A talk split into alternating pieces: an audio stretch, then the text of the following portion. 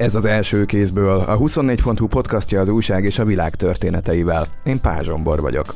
2022 egyik nagy híre volt, hogy a magyar állam és közeli jó barátja, a kormány közeli szteroidon hízó magyar informatikai gigász, a 4IG megvásárolja a Vodafone hazai leányvállalatát. A hosszú átvilágítás után ezen a héten közölték a végleges vételárat, ami a hónap végéig el is utaltatik Nagy-Britanniába. De milyen finomságok vannak a háttérben, és mire számítsanak az előfizetők? Bármennyire az államot látjuk, mégse fog megállni az nagy valószínűséggel, hogy, hogy állami hátszélel történt, pedig látjuk, hogy van ott 370 milliárdnyi kötvény, van állami kezességvállalás, van állami tulajdonú bank és állami tulajdonú leányvállalat benne, amelyik a vevő. Itt ugye nem egyszerűen egy cég megvásárlása a, a történik a saját szempontjukból, nagyon jelentős szinergia hatás lesz. Most gondoljuk végig, hogy ugye a forágyiba benne van a Digi, amelyiknek voltak, vagy van, van mobil szolgáltatása, az ő eszközei lényegében feleslegessé válnak, és ezt tudják értékesíteni. Tehát ugye akkor ugye abban a bizonyos interjúban azt mondta a jelszégelért, hogy körülbelül 100 milliárd forint is lehet az, ami befolyik. Tehát lehetséges, hogy ilyeneket is kalkulálnak, és ezért könnyebben adják ki a pénzt a sok szereplő mellett is lehet az, hogy mégis drága valami, tehát hogy ehhez a szolgáltatás maga, tehát ehhez azért a szabályozó, tehát ugye az állam szerepe is nagyon fontos. Ez itt elég izgalmasan fog alakulni ez, hogy a szabályozó az állam, és az egyik szolgáltatónak a, a tulajdonosa az állam, és még egyébként a három közül a Jettelben is van az antenna révén magyar állami tulajdon.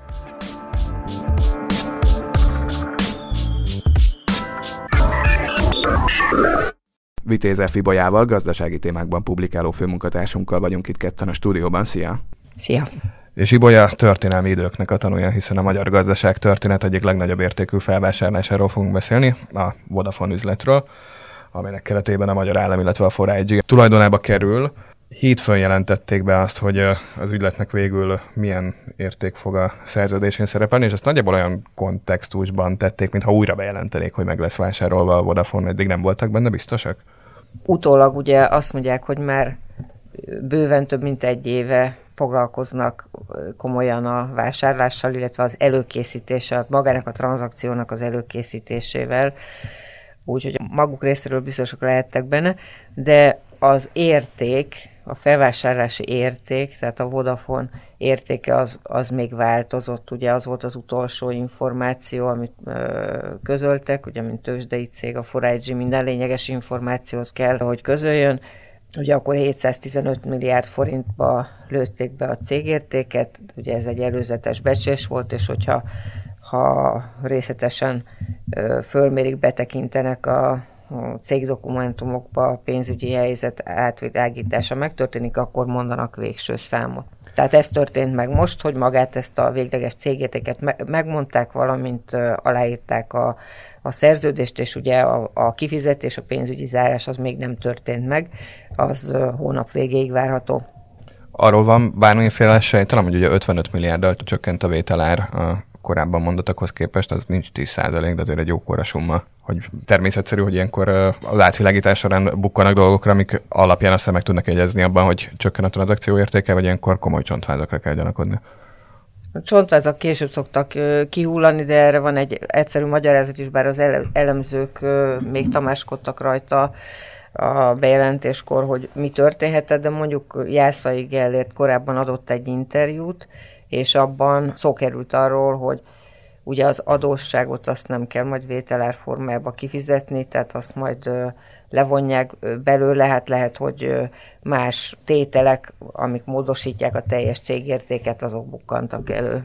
Mármint, hogy a Vodafone adósságát nem kell kifizetni. Igen, igen, igen. Ami hát, mert tek... azt átvállalják. Tehát az ami egy tekintélyes összeg, 305 milliárd forintot említ a cikkerek kötelezettségek soron, miközben 288 milliárd az éves bevételük. Hova van ennyire eladósodva egy szolgáltató?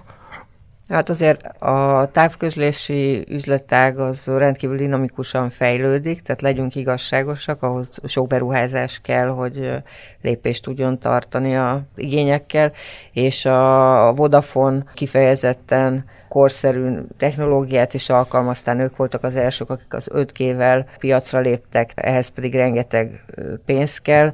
Itt ugye nem is az a kérdés, hogy valaki milyen mértékig van eladósodva, hanem ugye mit tud kitermelni amikor van, lesznek azok a varázsszavak, hogy milyen nyereséget tudnak hozni, mi az az EBITDA és hasonló dolgok, és ugye, hogyha innen nézzük a Vodafont, akkor nem szerepel olyan rosszul, tehát a nemzetközi, tehát ne a magyar méreget nézzük, hanem a nemzetközi számítás szerint ugye 278 milliárdos árbevétele, éves árbevétele volt, ez a márciusban záródó üzleti év, és ez az EBITDA nevezetű nyeressége, ugye ez az, a fajta tiszta nyeresség, ami összehasonlítható a cégeknél, tehát nem veszik figyelembe a különböző mértékű adózást, a amortizációt, tehát aki sokat ruházott be, az nem kerül hátrányba ilyen összehasonlítás miatt, és még a hitelkamatokat se veszik figyelembe, ugye, mert hát nyilván nem saját forrásból csinálják a dolgokat, hanem hitelből. Na és ez az EBITDA, ez 93 milliárd volt, ugye ez jelentősen eltér attól, amit az újságokban lehet olvasni, hogy hát mínusz 7-10 ilyesmi milliárd veszteségei voltak az utóbbi években. A Vodafonak ez a magyar számítás szerint van, és abban nem az EBITDA-t nézik, tehát az, hogy valójában mekkora nyereségtermelő potenciálja van. Tehát, hogy innen nézve nem tűnik annyira rossz vásárnak. Ez az emlegetett 93 milliárdos de ugye annak az összehasonlításnak is az alapja szokott lenni, hogy mennyire értékelnek egy céget. Ennek vannak ilyen országonként, meg iparáganként változó benchmarkjai, hogy az éves ebidának hányszoros szordója adja ki az elképzelhető vételárat és ugye az szerepel a cikkben, hogy ha a Magyar Telekomot néznénk a részvény árfolyamai alapján, akkor ott három-négyszeres az a mutató. Nyilván ez nem jelenti azt, hogy ha a Deutsche Telekomhoz oda megy valaki egy nagy bőrönt pénzzel, hogy akkor megvenni a Magyar Telekomot, akkor pontosan ez szerint áraznak. Azért valamennyire irányadó. A 660-es vételár meg a 7,1-szeres szordóról jön ki. Ez mennyire kirívó eset?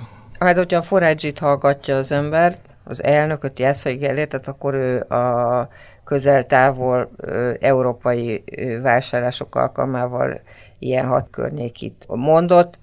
Én a napokban éppen egy amerikai táblázatot néztem, ahol a távközlési szolgáltatóknál kicsit hatnál kisebb volt ez a bizonyos iparági szorzó, úgyhogy a elfogulatlan, által elfogulatlanak gondolt Concord elemző, akivel beszéltem. Nevezzük is őt, meg sokat beszél a cikkben Gágellért, vezető részvénypiaci elemző.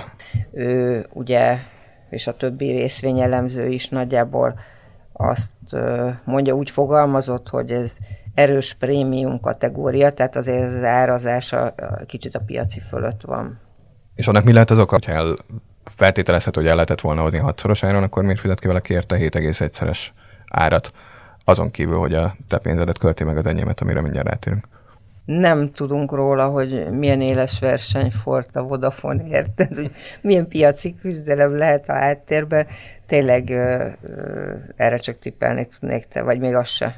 Annyit szoktak mondani a Foragy oldaláról, hogy ö, itt ö, ugye nem egyszerűen egy cég megvásárlása a, a történik a saját szempontjukból, nagyon jelentős szinergia hatás lesz. Most gondoljuk végig, hogy ugye a forage benne van a Digi, amelyiknek voltak, vagy van, mobil szolgáltatása, az ő eszközei lényegében feleslegessé válnak, és ezt tudják értékesíteni. Tehát ugye akkor ugye abban a bizonyos interjúban azt mondta a jelszégelért, hogy körülbelül 100 milliárd forint is lehet az, ami befolyik. Tehát lehetséges, hogy ilyeneket is kalkulálnak, és ezért könnyebben adják ki a pénzt. Ha már ebbe belevágtunk, úgy vannak a gömböcök a forage belül, hogy a forage belül van az Antenna Hungária, ami a cseh kedvéért részben még mindig állami tulajdon, 23, valahány százalékban, és az Antenna Hungárián belül van a Digi, és az Antena Hungária az a cég, ami végrehajtja a Forage nevében ezt a tranzakciót, amiben a Forage-nak ugye 51%-a van, a magyar államnak tisztán meg 49%-a. És hát se a Forage, mint anyacég, se az Antena Hungária nem úgy néz ki, mint egy olyan cég, aminek sürgősen még további adóságokra van szüksége. Mit mutatnak az ő mérlegeik?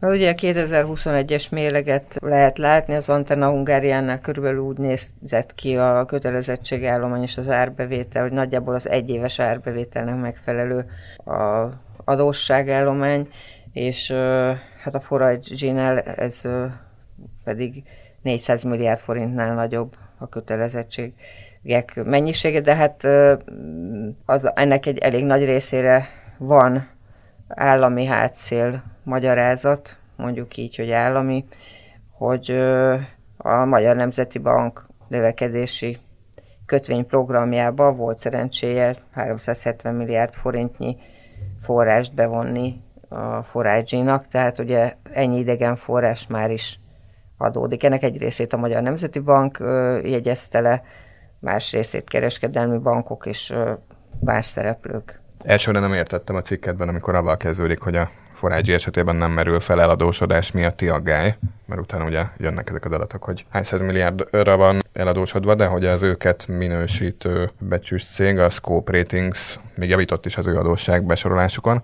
Aztán amikor olvastam, hogy abból az összegből, ami most a Vodafone felvásárlásnál az 51%-os rész, ami a Forágyira jut, annak a KB felét az MFB, ezután nem az MNB, hanem az Állami Fejlesztési Bank hitelezi, és erre a részre 80%-ban kezességet is vállalnak, így az én adóságaimmal történne ez valószínűleg az én adóságaimat is meg, elég megbízhatónak tartanak, amennyiben az állam garantálná őket. Hát igen, ott a költségvetésnek kell helytállnia, tehát hogy ez a kezességvállalás Ugye erről vita bontakozott ki, hogy ez vajon tiltott állami támogatás-e, mert hiszen a Forage egy piaci cég, és ugyanakkor a Magyar Állami Tulajdonú Befektetési Bank az, amelyik részben meghitelezi az ő felvásárlását, és akkor két dolgot kell figyelembe venni. Egyrészt a Magyar Fejlesztési Bank a pénzpiacra megy ki, oda fog kibocsátani kötvényt, és így von be forrást. Ugye akkor így azt mondják, hogy ez a pénz, ez piaci. Jól lehet, állami bank az, amelyik fölvette, és egyébként, ha véletlenül valami baj lenne, akkor a magyar államnak kell majd helytelnie. A másik pedig, amivel érvelnek, hogy ez azért is nagyon piaci dolog, és nem lehet majd elmeszelni mondjuk valamely EU vizsgálat kapcsán, mert díjat is kell fizetni ezen garancia után, állami kezességvállalási garancia után, mégpedig a tőkeösszeg 0,59%-át. Ezt a konstrukciót jól ki is dolgozták bizonyára, mert a világ egyik legnagyobb befektetési bankját kér, kérték meg arra, hogy ugye tanácsadóként a pénzügyi konstrukciót segítse kidolgozni, ez a JP Morgan, tehát hogy nem, de egyébként is még van legalább öt tanácsadó cég, mint nagy ágyuk, tehát Ernst Young és hasonló nagy kaliberű tanácsadókkal fástyászák körbe az ügyletet úgyhogy minden bizonyal szabályosak ezek. Bármennyire az államot látjuk, mégse fog megállni az nagy valószínűséggel, hogy, hogy állami hátszélel történt, pedig látjuk, hogy van ott 370 milliárdnyi kötvény, van állami kezességvállalás, van állami tulajdonú bank és állami tulajdonú leányvállalat benne, amelyik a vevő. Hát azon kívül, hogy az állami Corvinus nemzetközi befektető ZRT, ugye, az, az a tőke alap, amelyik majd a 49 százaléknyi valóban államinak nevezett részt fogja felvásárolni. Tadám! Csak újra ködnek az idézőjelek, akár hangszer a piaci és az állami elhangzik ebben az adásban. Beszéljünk egy picit arról, hogy aztán végső soron ez mi mindent tudhat tenni a piaccal, meg milyen perspektívát lát a, amellett ebben az állam, hogy nemzet stratégiai érdekről beszélnek, és arról, hogy ennek, ennek az iparágnak is egy leendő vagy jelenlegi zászlóshajó szereplőjének nemzeti tulajdonba kell kerülnie. Ugye úgy néz ki a telkó piac, hogy a Magyar Telekom a legnagyobb szereplő rajta. A Vodafone már korábban megelőzte a korábbi Telenort, mostani Jettelt, majd ezután történt a UPC-nek a beolvadása, és most még a Digiben is összegyurmázzák ezt az egészet, ebből mekkora meg milyen portfólióval bíró szereplő jöhet létre.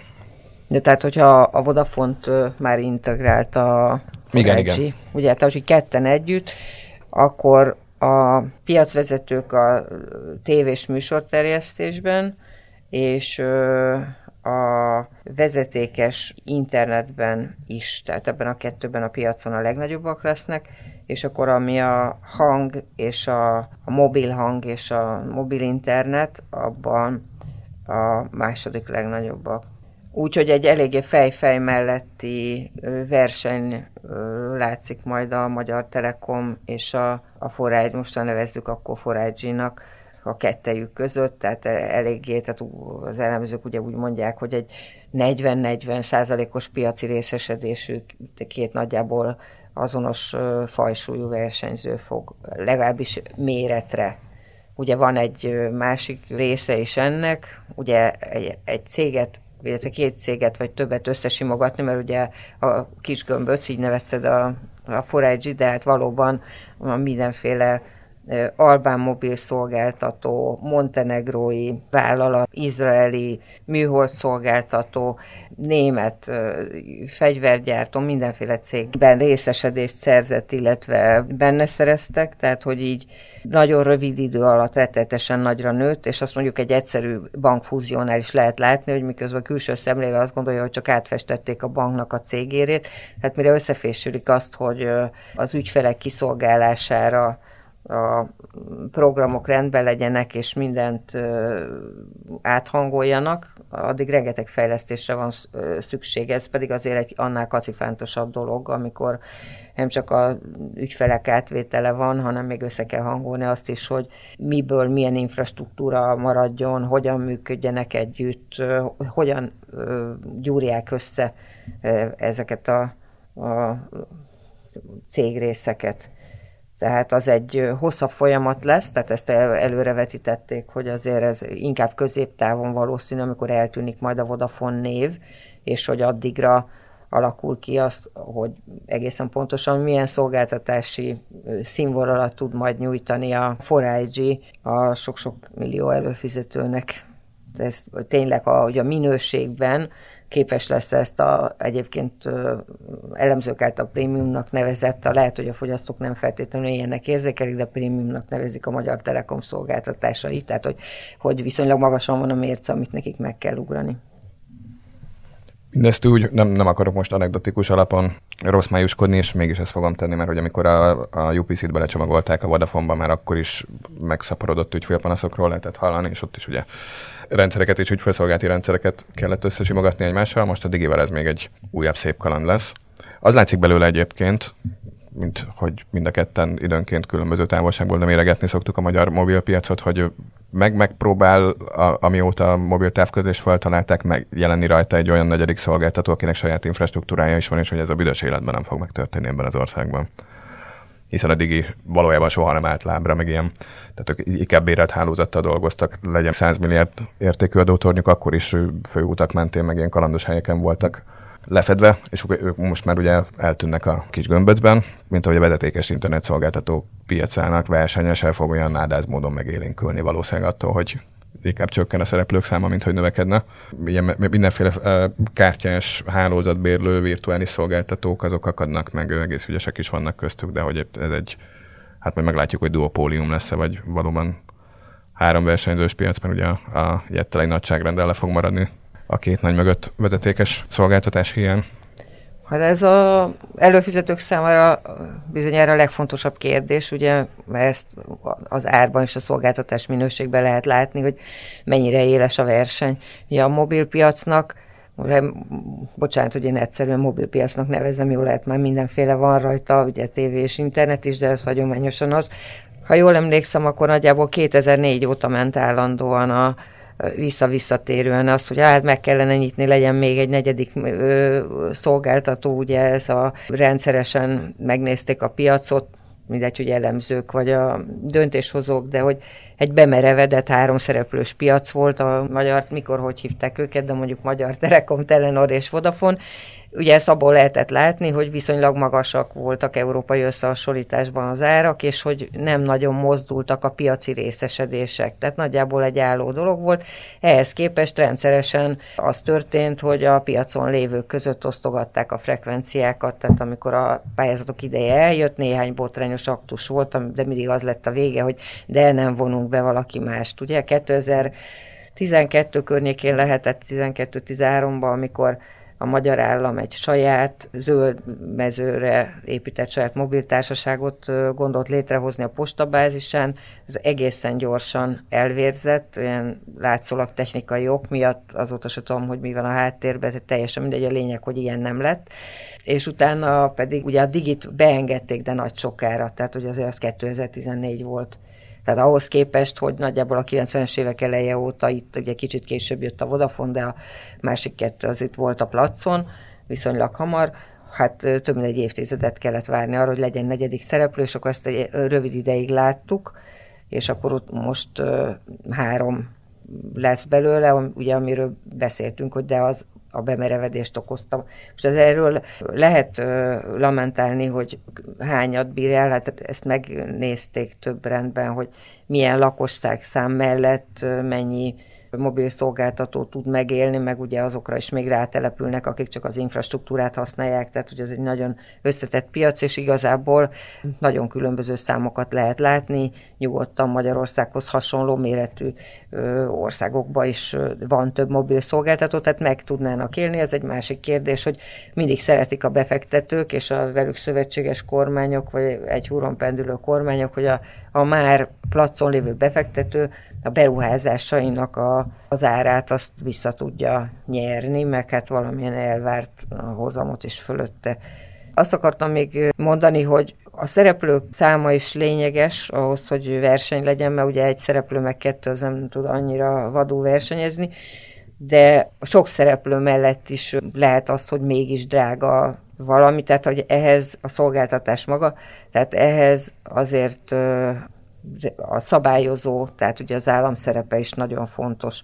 Ez itt elég izgalmasan fog alakulni ez, hogy a szabályozó az állam, és az egyik szolgáltatónak a, a tulajdonosa az állam, és még egyébként a három közül a Jettelben is van, az antenna révén magyar állami tulajdon, tehát eléggé sokrétű szerepe lesz az államnak. Ez az ügylet ugye nemzetstratégiai jelentőségű, de a, a ebbe valahogy a jettel is bele fog keveredni, vagy ott egyszer tisztázni kell, hogy hogyan van ez, hogy egy piacnak, egy három szereplős piac két szereplőjében is van állami részesedés ugyanazon cég révén.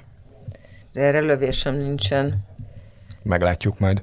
Azt akartam még hozzátenni, hogy a, az állam és a mindenkori Fidesz kormány, de már nem kell feltétlenül különbséget tenni a két dolog között, ahogy így a kétharmadok sorjáznak egymásra, hogy ez nem egy új sütető vonzalma a Fidesznek, hogy szeretne az egyik mobil szolgáltatóban állami részesedést látni annyira, hogy a, az első Fidesz kormány alatt 99-ben indult a Vodafone a másik kettő után, és akkor most volt benne ilyen negyed rész környéki állami tulajdon, éppen ezáltal a Hungária révén. Csak hogy kikerekítsük, megszólal, a, illetve egy korábbi cikkből uh, idézed Márta Imrét, aki most a fővárosi közműveknek a vezérigazgatója, de látott nagy állami vállalatokat is közelről számosat, aki azt mondja, hogy fogalma nincs a kormánynak arra, hogy mit is vett valójában és pontosan, és hogy leginkább kötelezettségeket és tartozásokat vett. Mire épül ez a gondolat? Arra, hogy a, a Vodafone ugye nagy nemzetközi cég, amely az infrastruktúrát a külön társaságba szervezte, tehát a Vodafone Magyarország az ö, egy csomó szolgáltatást igénybe vesz mástól, tehát a cégcsoportján belül mástól, így a átjátszó antennákat, a különféle menedzsment szolgáltatásokat, amiket a mérlegben meg lehet találni, ugye közösen intézik a marketinget, a fejlesztéseket, ugye főleg erről azt a plastikus példát hozta a Márta Imre, hogy mit érünk vele, ha mondjuk megvásároljuk a Mercedes-Benzet, a Kecskeméti gyárat, a magyarországi gyárat, és akkor nem tesszük hozzá, ugye nem, nem vásároljuk már meg a design fejlesztését, az ügyfélkört, és mi, mi tudom én, mi mindent, de tulajdonképpen akkor nincs másunk, mint egy sívóhomokra épülő ugye üzem munkásokkal és gépsorokkal, de hát a egy-két év múlva már nem érünk ezzel az egésszel semmit. Na most itt valószínűleg az fog történni, hogy egy darab ideig a Vodafont ugye át kell venni a 3000 dolgozót, ugye évekig, amíg a Vodafone nevet látni fogjuk, addig azért ennek a márkának a presztízséhez társuló szolgáltatásokat is meg kell vásárolni, ugye, a, ugyanúgy, ahogy a nemzetközi cégcsoporton belül a Vodafone Magyarország ezt megtette, ugye, mint a cég egyik leánya. Most ugyan magyar tulajdonba kerül, de ezeket a szolgáltatásokat véletlenül továbbra is meg kell venni, hogyha nem akarjuk egyik napról másikra az összeomlást, vagy azt, hogy, hogy akadozzanak a, a dolgok. Tehát nagyon gyorsan, hirtelen azért nincs olyan fejlesztő, amelyik előhúz a tarsolyából egy teljesen komplet szolgáltatáscsomagot. Ugye miközben arról beszéltünk eddig, hogy és akkor össze kell hangolni, össze kell olvasztani, le kell ö, zongorázni ezt az egyesülés is a saját cégen belül. Most arról nem is beszél, hogy mennyire izgalmas lesz az az időszak, amikor már nem licenszelik cégcsoporton belülről ezeket a műszaki megoldásokat, hiszen ez nem az a sport, amit nemzeti szinten szoktak megoldani, nem véletlen, hogy óriási telekommunikációs hálózatok vannak, mert kevesen írnak. Jó, hát azért magyar csodák vannak, hogyha körbenézünk, mert emlékezünk vissza, hogy a, a autópálya díjasításnál ugye egy teljesen saját magyar megoldás, ez a húgó keletkezett. Ugye miközben a közbeszerzéseket lesöpörték az asztalról, a legnagyobb európai versenyzők harcoltak egymással, ezek nem kellettek, és lett egy egy magyar fejlesztés, egy, mit tudom, egy kicsit nehézkes volt, egy kicsit ilyen-olyan, de magyar, és hát egyébként sokkal olcsóbb volt. És úgy, hogy a magyar fejlesztő még mindig sok milliárd forintot tudott rajta évente osztalékként hazavinni. Úgyhogy lássuk meg. Ja, ezt akartam mondani, hogy azt milyen jól működik. Legyen ez a végszavunk. Köszönöm szépen, hogy jöttél. Én is köszönöm. És köszönöm nektek is, kedves hallgatók, ez volt az első kézből. Della már volt a héten, a három harmadból pedig ismét különleges, közönség előtt felvett friss kiadás érkezik pénteken. Ebben a műsorban Vitéz F. Ibolya mellett Pázsombort hallottátok.